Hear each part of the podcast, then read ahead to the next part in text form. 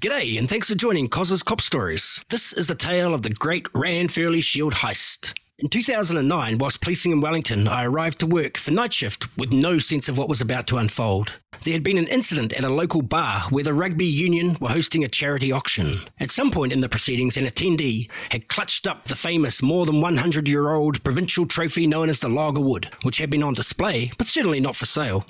Attempting to leave the bar with the Ranfurly shield, the dastardly prankster was accosted by the legendary All Black Colin Meads, who aimed a finger the size of a focaccia at him, demanding, Where are you going with that, boy? Assuring the great pine tree Meads that he had won it in the auction, the famous footballer stepped aside, allowing the scoundrel to leave.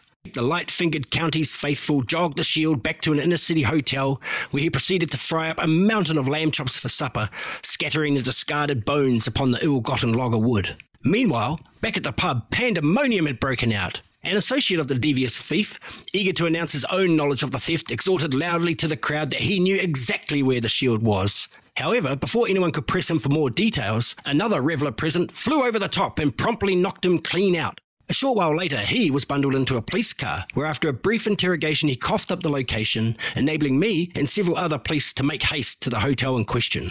Upon arrival, the startled clerk agreed to open the hotel room door, and as he did so, we all jostled at the door, determined to be the first cop to lay hands on the hallowed trophy.